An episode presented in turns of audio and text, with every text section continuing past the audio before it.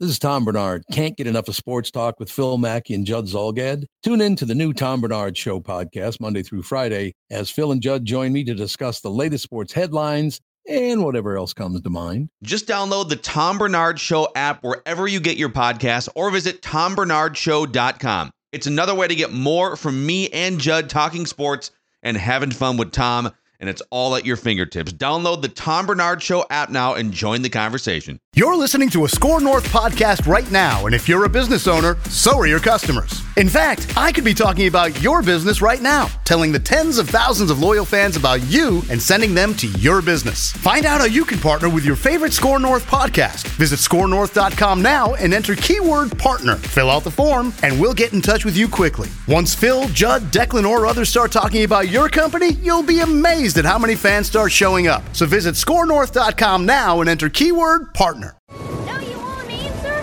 No, you won't marry me. Big Perry, I'm 10 years old. I got too much to live for.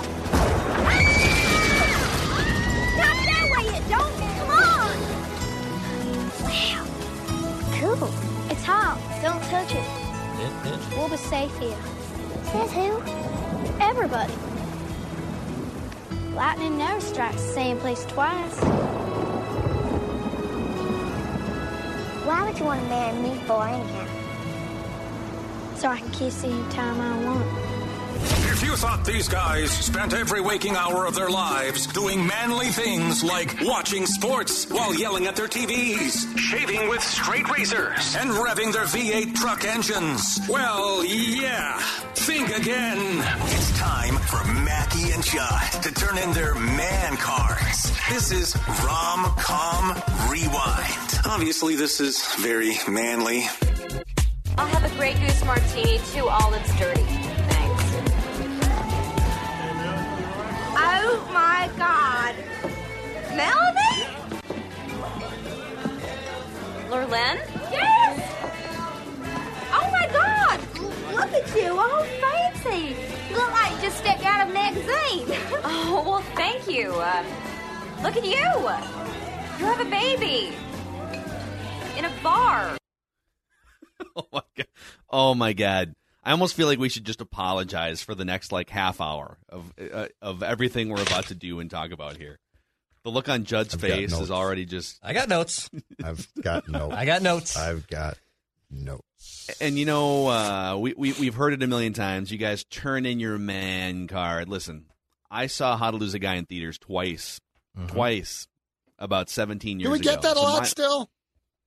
Do we still get that note a lot? Turn in your man card about rom-coms? Rom-com, a couple seltzers. People, I mean, some people got some really insecurities. I'm sorry what happened with their mom and dads growing up. But, you know, I that's not me. You know, I had very sportive parents. I don't know what happened with those people. But yeah, I'll tell you, though, just to let everyone know that we are still somewhat manly.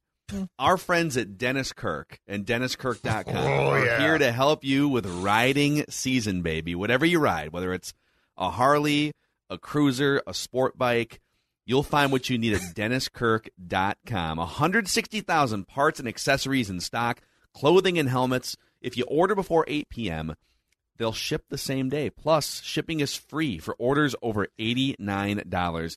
The best in the business if you are a rider. DennisKirk.com. Everything you need for your ride at DennisKirk.com. Now that we have the manly stuff. Hold on a second. A real man puts on his chaps and his Dennis Kirk gear, and he sits in front of the TV and watches the rom-com. That's right. Because that says, look at me. I can balance being a real man who buys from Dennis Kirk and watch a rom-com, and I am secure in who I am. That's right. A freaking men. Sweet Home Alabama, 2002. Here's the summary. New York fashion designer Melanie, played by Reese Witherspoon, suddenly finds herself engaged to the city's most eligible bachelor. But Melanie's past holds many secrets, including Jake, played by Josh Lucas, which we'll get to, the redneck husband she married in high school, who refuses to divorce her. Bound and determined to end their relationship once and for all, Melanie sneaks back home to Alabama to confront her past, only to discover that you can take the girl out of the South, but you can't take the South out of the girl. Heard that? 38% on Rotten Tomatoes. The critics' consensus on Rotten Tomatoes says Reese Witherspoon is charming enough, but the road to Alabama is well-traveled. You know what that means. A $30 million budget turned into $180 million at the box office, which is a pretty amazing critical success, or I should say financial success. Reese Witherspoon, Josh Lucas, Patrick Dempsey. Yes. This kind of a rebirth for Patrick Dempsey, and then he jumped into Grey's. Candace Bergen, and this movie was directed by a man named Andy Tennant, who also directed several other rom-coms, including Hitch, and then made a career pivot. Andy Tennant was an executive producer for 58 episodes of ESPN's E60 series from 2011 through like 2015 or 16. Really? Wow. Yes. Oh, that's whoa! So what a versatile career this guy's had. E60, Sweet Home Alabama, Hitch. He turned on rom com. He's like, this is crap. I'm doing crap. Even I think this movie's garbage. All right, let's start with Judd Zulgad. What was your key takeaway from Sweet Home Alabama? My key takeaway was this. First of all, and I don't know if we're in this era now with actresses and actors, but we definitely were then. Early 2000s, right? We had manias going. We had McConaughey mania going. We had certain, and this was no question, and it all sort of dovetails in the same time period. This was the height of Reese Witherspoon mania. Reese mania had taken off here. So you could basically cast her in a lot of things at that time. And I think a lot of people said, she's a cute girl. We like her. We'll go see the film. And we won't really give a lot of thought to if the film is good or bad. Okay. But I did. I think you're probably right. So she did a nice little run there, and she did. And you know what? In that character, she's good. I mean, she plays that character really well. So my thing was, this film had a lot less to do with the actual plot than the actress itself, in the sense that they didn't ask her to, be somebody that she wasn't, and they basically asked very little of the script itself, because they knew that, for the most part, she could carry that script. And that gets to my takeaway that is the remarkable thing about this film. Because rom-coms, come on, we usually know how they're going to end up, right? How to Lose a Guy at the end. There's no surprise there. But you know what they did? They sort of threw in a little curveball here and there, off-speed pitch at times, right? So you're like, I wonder what's going to happen. Oh, yeah, okay. This film, even for a rom-com, predictability-wise, was a 10 out of 10. And by that, I mean, it was the most predictable rom-com that they threw no curveballs. And here's my thesis for why I say that. There was no loose end they didn't tie up. There were zero loose ends. There were zero questions, including. That's not true. The greatest cliche, though, was at the very start when Dex played that, right? And the cliche line, because everybody knows lightning doesn't strike twice. And then lightning struck twice when they got together at the end after she had showed up for the divorce. That's my takeaway. The loose end so this is a production note. We're getting to production notes early. Mm-hmm. So there was one major loose end that they didn't tie up in the movie. And it's, well, what happens to Patrick Dempsey? Does he just is he just single? So apparently there was a whole nother storyline in the original version of this movie that they cut out completely. Can I stop you? Mm-hmm. He said it. He dumped someone at the altar himself. No. I know where Phil's going because I read on this too. Okay. So apparently they filmed this movie, and Melanie had an assistant that was in this movie, and obviously we never saw Melanie's assistant in the final cut of this movie. Right. The assistant winds up falling in love with Patrick Dempsey at the end of the movie, and they get together. Oh. But whoever that actress was, they edited that whole thread out of the movie entirely. Yeah. They just decided, it's not worth it. I just assumed that he was the goof who just got dumped. It is a parallel. We have now reviewed two consecutive rom-coms where the fiancé takes being dumped like an absolute champion that would never happen in real life. Like, this is back-to-back. Hey, it's okay. Hey, you're dumping me at the altar. Hey, we're in the restaurant on 30 Rock or something, or the Empire State Building, and you're dumping me tonight? Oh, honey, I know. Go find your true love. 2 consecutive films. So I'll just enjoy this bottle of Dom by myself. It'll be amazing. Valentine's night. So to Phil's point, and this is from IMDb, and I know we're jumping on a little bit on facts, but the character Erin Vanderbilt was deleted from the film because the test audience consistently misunderstood her relationship with Andrew. In the finished movie, she appears in the newspaper shown to Melanie during the closing credits. So that's the person you're referencing. Oh, interesting. So I'm glad I didn't need that. Yeah, we didn't need that part. All right, my main takeaway from this movie is that Melanie is a terrible human being who gets a pass at every single turn of her life. Mm-hmm. Let's go into it. Mm-hmm. All right? Get into it. Let's just go through the list. Okay, these are all the things that horrible human being Melanie does throughout the course of this movie. Yes, dude. She outs her gay friend Bobby Ray at a bar in front of all of their friends in from high school and stuff. Yep. So she betrays his trust in front of everyone. He comes right back the next day, and they're just fine. Apparently, they're just fine. Whatever. She insults and demeans all of her former Alabama friends. How do you people live like this? And then they just forgive her for, inexplicably. She's not even on, friend timeout. They just forgive her the next day. Oh, it's okay. Everybody gets a little drunk. She steals money from Jake's checking account. So technically, they're still married, but, they've been apart for 7 years, and he's built up, a checking account of which sounds like a lot of money, because she kept making reference to, how'd you get all that money? Are you doing something illegal? Yep. So she assumes that he's doing something illegal, and she steals all the money. She lies to her fiancé about her entire past, about her name, about her family, about everything, and then carries that lie out to a New York Post reporter who she tours this house that isn't hers. But he's not. He's a private detective for Candace Bergen. Right. Correct. Yeah, exactly. So they're all lies. Yeah. So she while engaged, okay, so 2 things. While married, she's in another relationship. And then while engaged, she's making out with her ex-husband in the cemetery and trying to get him back while planning this wedding. Mm-hmm. And again, at every turn, these people forgive her and give her soft landings. Yep. And then she winds up as the hero punching Candace Bergen. The speech that Candace Bergen made at the end of that wedding debacle, when she basically said, you are the most manipulative human being I've ever met in my life. Candace Bergen was telling the truth that all of her friends and family should have been telling her for years. And she got punched out for it. So Melanie is a terrible human being and gets a pass at every single turn. That's my main takeaway. Yeah, I mean, I'm pretty similar to yours. My main takeaway, I'll take it one step further. I would say all these main characters are very, very flawed. So Melanie is terrible for all the reasons Phil just basically laid out. Jake is kind of this idiot redneck who just wouldn't sign the papers. Honestly, dude, if you just signed the papers, you showed up drunk to the wedding, you got her pregnant. Also, we'll get into that weird part of the movie, too, which is very uncomfortable. Andrews is a slimy politician who basically says, I'm proposing to you because I want to get back at my mom. You have his mom, who's also a pretty terrible person.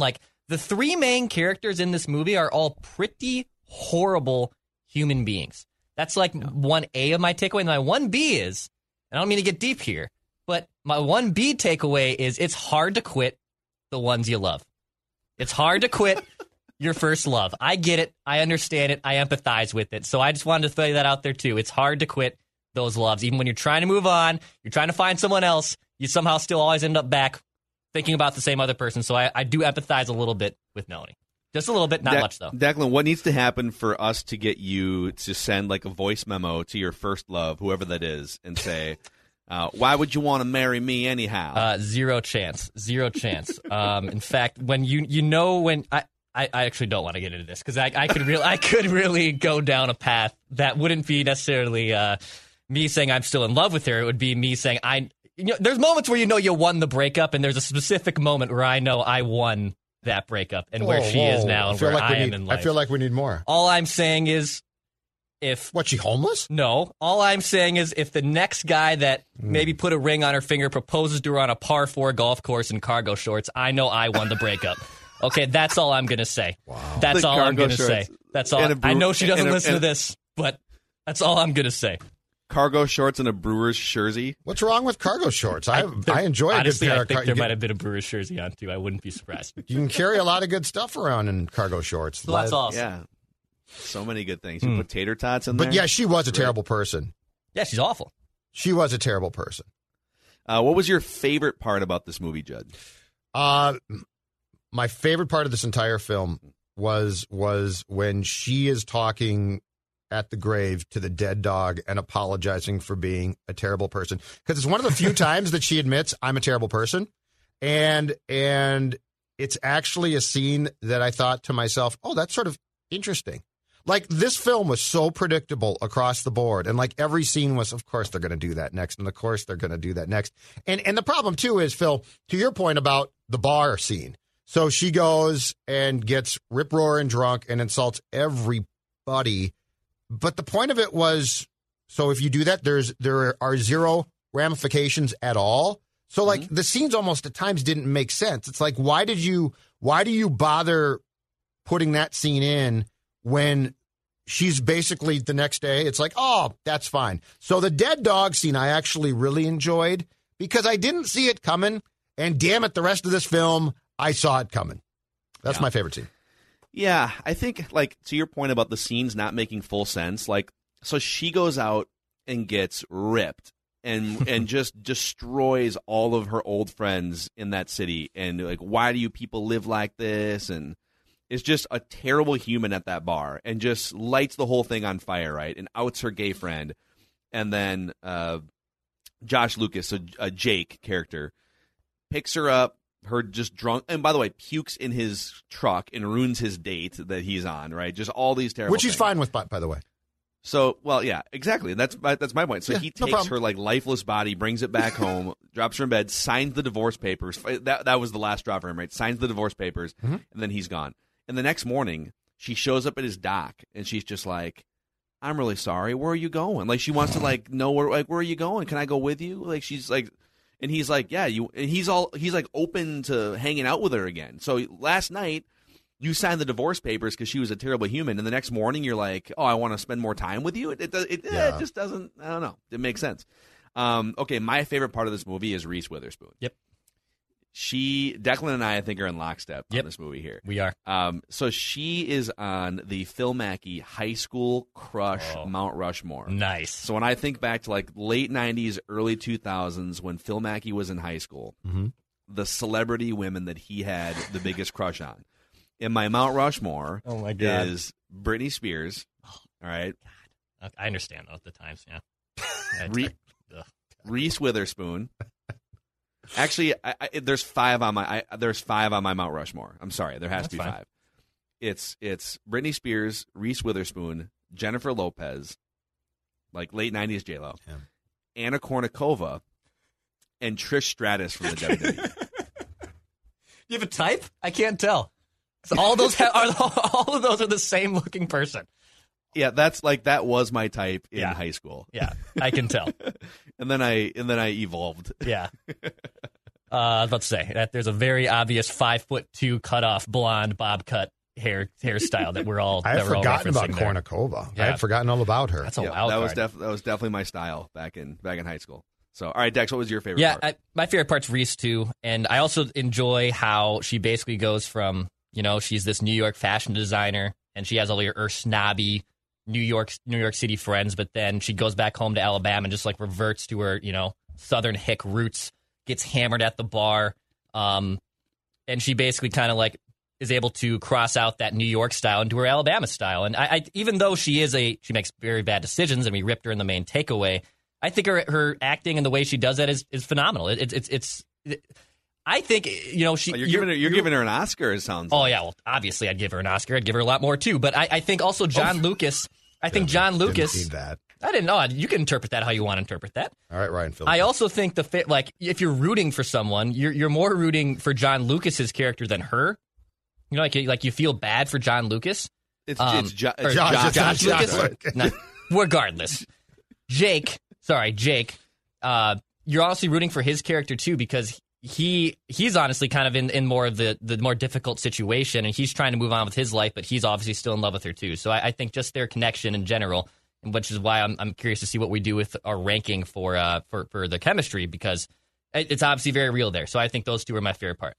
So I think, too, the thing that this proves is, depending on who the actress is cast in a role, even if they're despicable, if they come off as a likable person, it's different, because she's sort of a likable person, right? If this had been Jennifer Aniston, you would have hated her guts and flipped off this film halfway through. I really believe that. I think Reese is a likable type of, like, bubbly personality. So she's playing this pretty despicable human being, right? But you still watch it and you're like, I still like her. Yeah, if this had been somebody else, and you would watch this halfway through, I think you would say, she is a bad person. I don't like this person. And more importantly, I don't like the actress as much. I'm done. All right, what was your least favorite part of this movie, Judd? Reese Witherspoon, why don't you go back to work? Why don't you go home? Like, you come here to get these divorce papers. Again, this is where it doesn't track. You come home to get a very specific. You're going to get married to an incredibly rich guy who took you to get your ring what's the store that they go to in Manhattan? Tiffany's. I don't remember the name of the store. I think it's Tiffany's. It's Tiffany's. Yeah. Okay. Yeah. So he is filthy rich. His mom is, I believe, supposed to be the mayor in New York of the city. He is going to make her she's set for life. Okay. So she goes home, and she has not told him the entire truth, but she needs to get those divorce papers signed. Awesome. Take them home. Get them signed. Don't get them signed. I don't know. But you got to go back to work. You're like a fashion designer in New York. People are counting on you. According to, I believe, the bit that she was read from Glamour magazine, the next it thing. She never goes back. Like, you go home. Judge just said, classic Judd. You're a fashion designer. People are counting on you. People are counting on you. You're supposed to be designing. You got bosses. Like you've got a line. First responder. She's go a fashion home. Designer. Go, but you need to go back to New York at some point. Like, you don't get a hall pass to go to Alabama and just stay there and start hanging out, which is what she's doing. Like, she's walking around town now. It's like, no, you were here with those papers. You've got a lawyer. So I actually have two least favorite parts. I'll save my one here for a second, but one of them is what Judd brought up. It's the Tiffany scene. Yep. So we're expected to believe, and maybe this is like least believable actually, but we're expected to believe that there's like 10 or 15 employees at this Tiffany store just sitting there in the dark for some undetermined amount of time until Andrew shows up with Melanie, and then they flip the lights on, and they're all just standing there wide-eyed staring at the door. Like, they're just waiting. How long were they waiting? Were they just waiting in the dark for an hour, just staring ahead until the lights come on? It's super weird. And wouldn't you feel uncomfortable if you're here? You're like, wait a second. I get that I'm like a New York fashion designer, but I'm also from Alabama. I don't really know if I need all this glitz. Sort of weird. I thought that scene was weird. My other least favorite part of this movie is just like the racist undertones of the whole thing. The fact that the Confederate South was celebrated throughout the entire movie. Her vaguely racist father, who is all about like Civil War reenactments.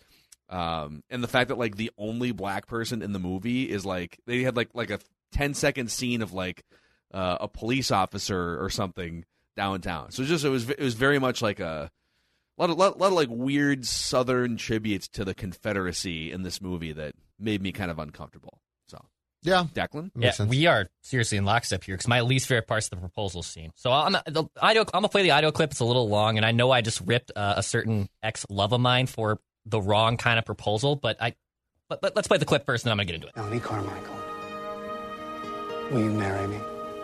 Are you sure? I mean, are you really sure? Because if you're not sure, would you just go back to the car? No. It's only been 8 months. You know I never do anything rash. And I usually never ask a question I don't already know the answer to, so... the risk of being rejected twice. I'm going to ask you again. Will you marry me? Yes. Yes. Yes. Yes. Wait for it. Pick one. Pick one. Pick one. Let me get this right. You have rented out an entire Tiffany's, and you don't know what ring you want to give her. You're just going to take her there. You're going to pick it. No, dude. First off, like, if you want to be old-fashioned, you want to ask the dad, go ahead and ask the dad. I don't care if you want to do that. I think that's kind of important to have a family blessing, but if you don't want to do that, go ahead and do that. Then you just bring her to the store and you say, you pick out the ring. And then also, you're doing this because you don't want your mom, or you're trying to get back at your mom. The entire proposal is just a sham. Like just do an actual flippin' proposal. How hard is that? Instead of bringing her there and doing this fake nonsense. It drove me bonkers. It drove me absolutely bonkers. Can we also talk about how ridiculously arrogant it is to say, I don't usually ask questions that I don't already know the answer to? But you know what? So at the risk of being rejected twice, I'm going to ask again. God. Oh, my God. But you know what? His character, that didn't surprise you. Like, his mom is what? I think a judge, too. She's mayor. Well, she's the mayor. But the point is, like, they are incredibly filthy rich. They're this, high society family. So, like, the way that he approaches things is the least surprising, which is why it's hysterical at the end where he just accepts he got dumped at the altar. That's what doesn't track. Like, his arrogance makes perfect sense. But then you're telling me at the very end so he decides to it's okay to get married in Alabama, and he's going to just sign off on, okay, I got dumped, I get it. Least believable part, Judd Zulgad. Oh, Christ almighty. There's a lot of things here. All right. So the least believable part is that, let me get this straight. She is finally going to tie the knot with her fiancé in Alabama. But there's this rogue character, sort of rogue, disheveled character. Wallace Buford running around town trying to find her. I gotta find Melanie. You know Melanie? None of your business. I gotta find Melanie. He stumbles into the wedding at the last second as she's being walked down the proverbial aisle by her father and informs everybody, not just her, that the divorce papers aren't official. But he signed them. But you didn't. So then we're all supposed to believe that then we get the line. And by the way, he's a lawyer. Who's got a pen? Who's got a pen to sign these? So in front of God and everybody, they now know that you were married, that your divorce is not final because you didn't sign the papers, not him, he did. And Wallace Buford saves the day. Okay. Again, I am willing to buy into rom-coms. I will go down that path. I love being a sap. I'll even cry at times. But this, I'm Wallace Buford. Mr. Buford, what are you doing here? You didn't sign the divorce papers. So I want to add to that because I think the least believable part of this might have been just like the entire idea that Andrew proposes to Melanie, yet he's never met her family. He knows nothing about her background. He's never been to her hometown before.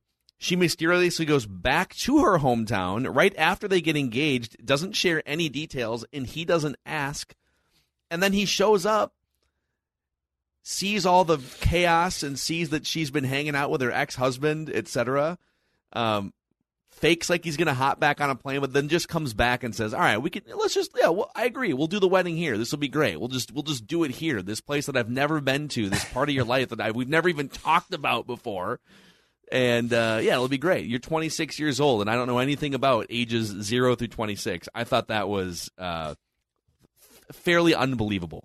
Declan? My least believable part is just the whole wedding scene. So they're in small ho-dunk little Alabama.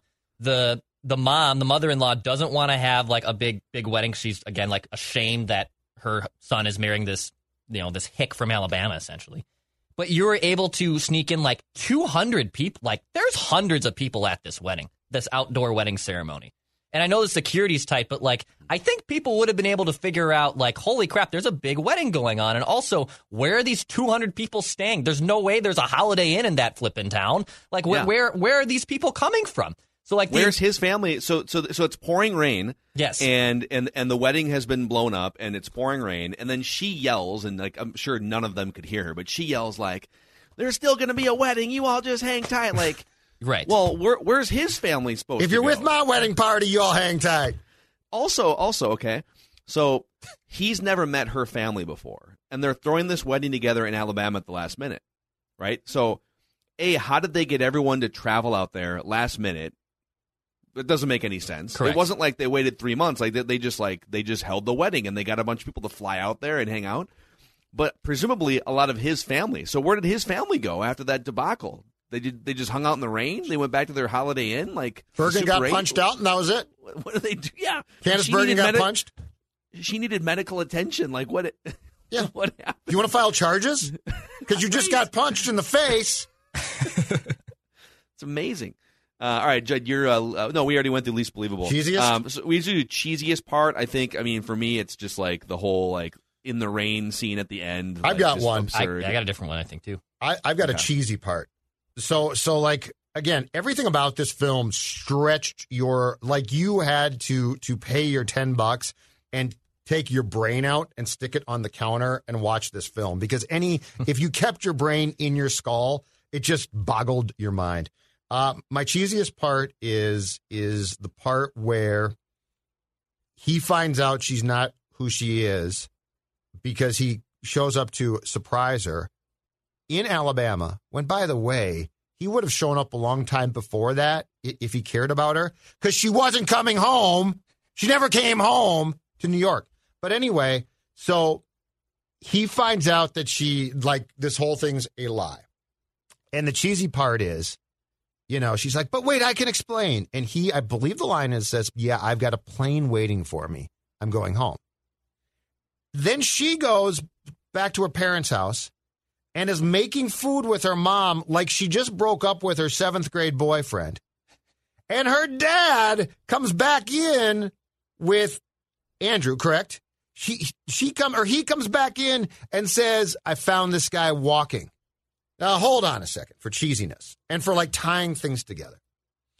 Andrew had a private plane waiting for him to go home because he's disgusted, and I totally get that. It's over. And he's, yeah, exactly. But he had to walk somewhere to get to the... No. He would have had a driver, a car. It's clear that there are rental cars. She had one. So, like, this is not a part of Alabama which does not have Hertz or National Rental Car. So the cheesiest thing was he got back to her house because he was walking to his Learjet. I never thought about that, but you're 100% right.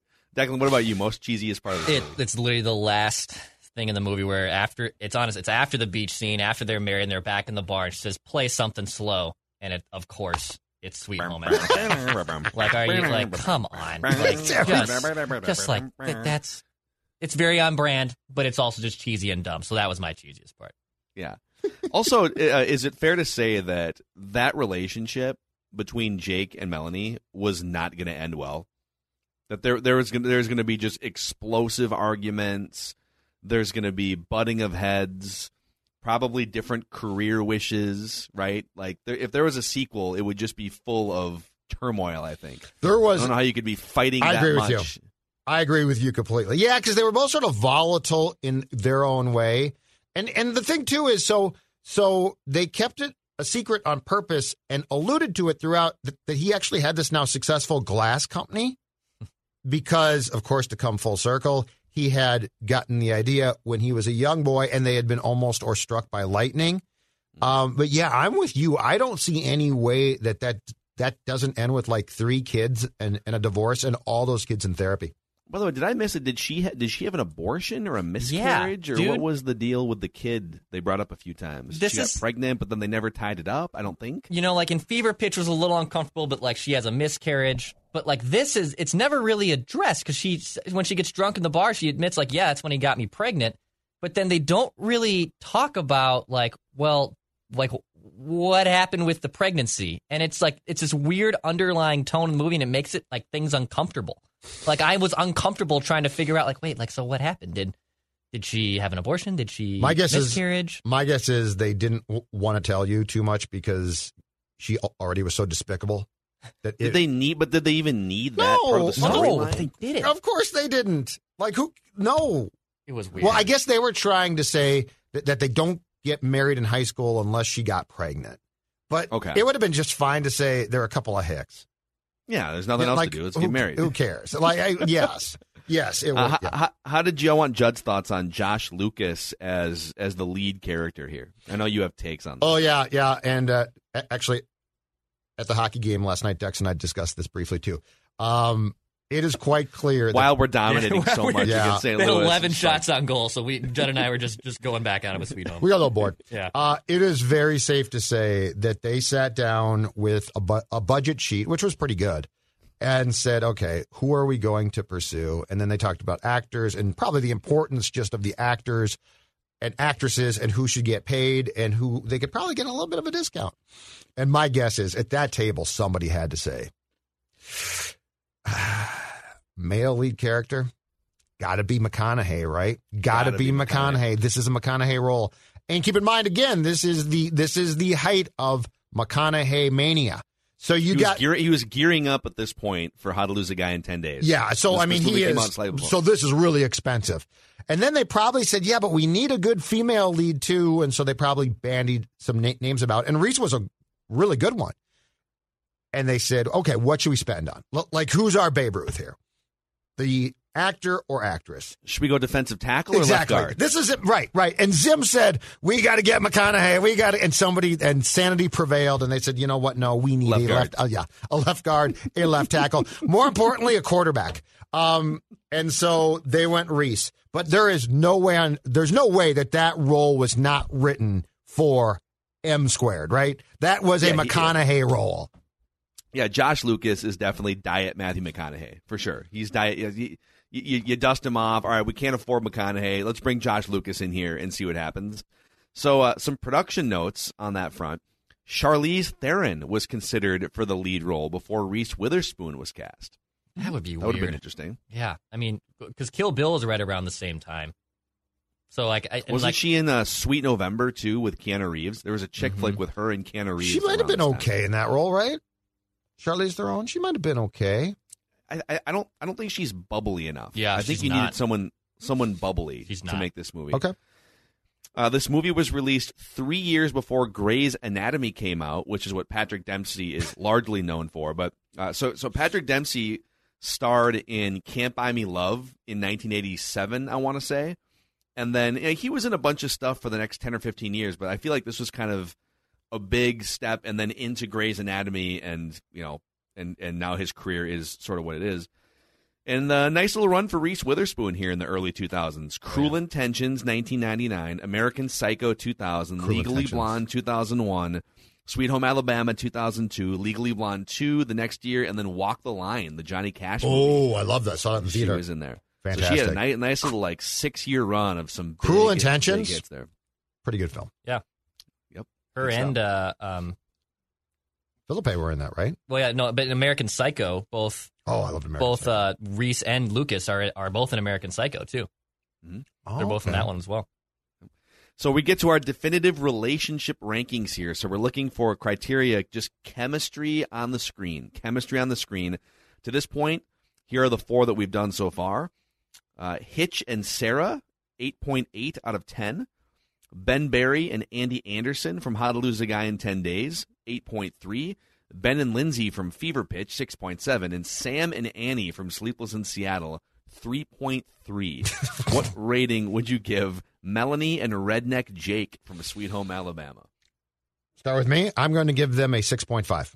Oh, wow. I'm only going to give them a 6.5 because I actually didn't mind the actors. But the script with them was so flawed that I became confused at times about how they were written for each other versus what really probably occurs there. Mm-hmm. So I'm actually going to dock the writing staff for this because they tried to make this so simple, and it wasn't. 6.5. Mm. Dex, even though they have their flaws with one another. I think the chemistry is legit. To me, it's an 8. I think their chemistry is strong. even though they both want to be with, they try to get divorced, and but there's still this connection that they can't let go of. He's trying to date other people. She's literally engaged to someone else, but they keep coming back to one another. I think their chemistry is an 8. Wow, the three of us are all over the map on this one. So it's a 4 for me, dog. Wow, it's a 4 for me. This is an explosive, toxic relationship. They treat each other like garbage. They don't speak to each other with kindness. There's no truth in any sense. No truth. They don't. Yeah, there's no truth. So he doesn't tell her the truth about his business. She doesn't tell her him the truth about her relationship. The whole thing is built on lies and insecurities and anger.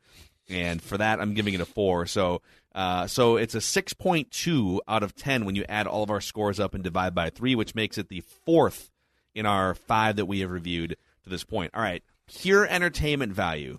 That's the criteria for the overall rating for the movie. Hitch is a 9 out of 10. How to Lose a Guy in 10 Days, 8.8. Sleepless in Seattle, 7.2. And Fever Pitch, 6.3. Judd? Lack of effort, again, from the people that did the script, gets this film from me a 4. Wow. I'm giving him a 4. You gotta look. The acting was actually fine. I didn't love it, but I liked it. And Reese, I think, is likable. And at that time, was a huge box office smash. You're getting a 4, though. Throw me a curveball. Throw me an off-speed pitch. Come on, do something. Make me dance in the batter's box. All right, Dex, what about you? I really like this movie. Even with all their main character flaws and whatnot, and obviously my love of Reese is very clear to me. Again, it's an 8. It's an 8 out of 10. I really like this film. I really like this movie. It's one of my favorites. We are all. This is awesome. Yeah. I love this. All right, so here's where I'm at. All right, this is. I will start by saying, when this movie is on, I always watch it. Yep, always watch it, and I don't know why, because I'm giving it a 6. It's not that good of a movie. There are so many other rom-coms that are just better, but there's something about the movie that's just super easy to watch. Do you really stop on it all the, well, yes, that's true. It is easy to stop on. Yeah. I don't think I'd ever stop on it again. I'm not giving it an 8. I'm not in Declan's realm there. I'm giving it a 6, and I guess I'm having the self-realization that I have a really low bar for what I'll stop and watch on TV. So that means it's a 6 out of 10. It's the worst one that we've reviewed so far, but it's not a train wreck, but it slides in at a 6 behind Fever Pitch at 6.3. So, Judd, executive producer Declan and I were just texting back and forth last night, mm-hmm. and we would like to pull an executive decision here and also have it be based on recommendations we've gotten from the audience. We've been reviewing movies for almost a year. In fact, I think a year this week. I think it was the last week in March we started Action Movie Rewind. And so we've got Action Movie Rewind. We've got Rom Com Rewind. Yep. We've yet to do Sports Movie Rewind. Okay. And this weekend, the relaunch of Mighty Ducks is coming out on Disney+. And we feel like this would be a great time. We can alternate between the genres. And there's a show coming out, right? That's what it is. That's it. Okay. The show is coming out. Okay. Yep. We think this would be a great week for you to watch Mighty Ducks for the first time with us. Love it. And we jump into our first Sports Movie Rewind. Never seen it. For next Friday. Never seen it. So, yeah, let's do it. All right, so we're going to, and then going forward, we can just sort of rotate between rom-coms, sports movies, action movies as we see fit. Okay. But let's do it. It's been a year. We haven't done a sports movie yet. People are dying for us to review some sports movies. And so we'll start with Judd's first ever viewing of Mighty Ducks. Fever Pitch was a sports movie. What are you talking about? It's about the Red Sox. How to Lose a Guy in 10 Days is an NBA Finals movie. I mean, yeah, one of the greatest NBA Finals of all time. That Kings-Knicks final blew me away. Bobby Jackson was so good in that finals. He was very clutch next to Lawrence Thunderburg in Game 6. Playing at the end of a meaningless regular season game. Oh, man. By the way, our friends at PXG are helping to make our golf game better. Our golf game and our golf apparel game better as well. So PXG Minneapolis is the place for you. It's a golfer's paradise. And the new Gen 4 golf clubs have landed. So these drivers, fairways, hybrids, irons, these are PXG's flagship clubs and hands down the best sticks that they've ever made, which is saying something because they make really good golf clubs. So if you want amazing golf clubs, you want to look sharp, whether you're swinging those incredible clubs or not, out and about on the town, whatever, PXG's new spring and summer apparel just arrived in store. So PXG Minneapolis in Southdale Center, and find out more at pxg.com/Minneapolis. All right, that's a wrap. Perhaps do Tin Cup soon. Rewind. Tin Cup at some point in time. How about that? Tin Cup. We could do Tin Cup. I like Tin Cup. Super fun. Yeah, well, let's. If you're still listening, we would love a list of fun sports movies that you think would be good for Sports Movie Rewind. I mean, there's certain ones like The Natural that I don't know. We could probably do The Natural because there's things to make fun of, but we're looking for like sports movies that are going to be fun to make fun of. So Mighty Ducks obviously falls into that category. Mystery Alaska is one of my all-time favorites. I love Mystery Alaska. That might be too good though. That's a really good film. I love that film. But it's good. We can make fun of it, though. Yeah, that's a very easy movie to make fun of. Actually, For Love of the Game is kind of a rom-com and a sports movie. Oh, God, it's awful. It'd be perfect for us. It's awful. And what would blend perfect between rom-com and sports would be Love and Basketball. If we really want to get deep into rom-com. You know, I don't think I've seen Love and Basketball. I don't think I've seen that one. We might hit a new demo target audience if we do. Do you know what it's about? Do you know what it's about? I remember the name of it, but no, I don't have any recollection. It's about love and basketball. Mm-hmm. Oh, gee. Okay. I hope the NBA Finals is a great Kings-Knicks series in that one, too. All right. That's a wrap on Rom-Com Rewind. Please give us a 5-star rating and a positive review, Mackey and Judd podcast on Apple. And don't forget, download the Score North app. It's a central hub for all of our content. We'll see you guys next week. Nice dress. Where's your husband? I'm looking at him. What is it about you Southern girls? Can't make the right decisions. You tried all the wrong ones. At least I fight for what I want. Oh, what do you want, Melanie? I don't even think you know. You're the first boy I ever kissed, Jake. And I want you to be the last. Maybe you and I had our chance. Fine, have it your way, you stubborn ass. What you want to be married to me for, anyhow? So I can kiss you anytime I want.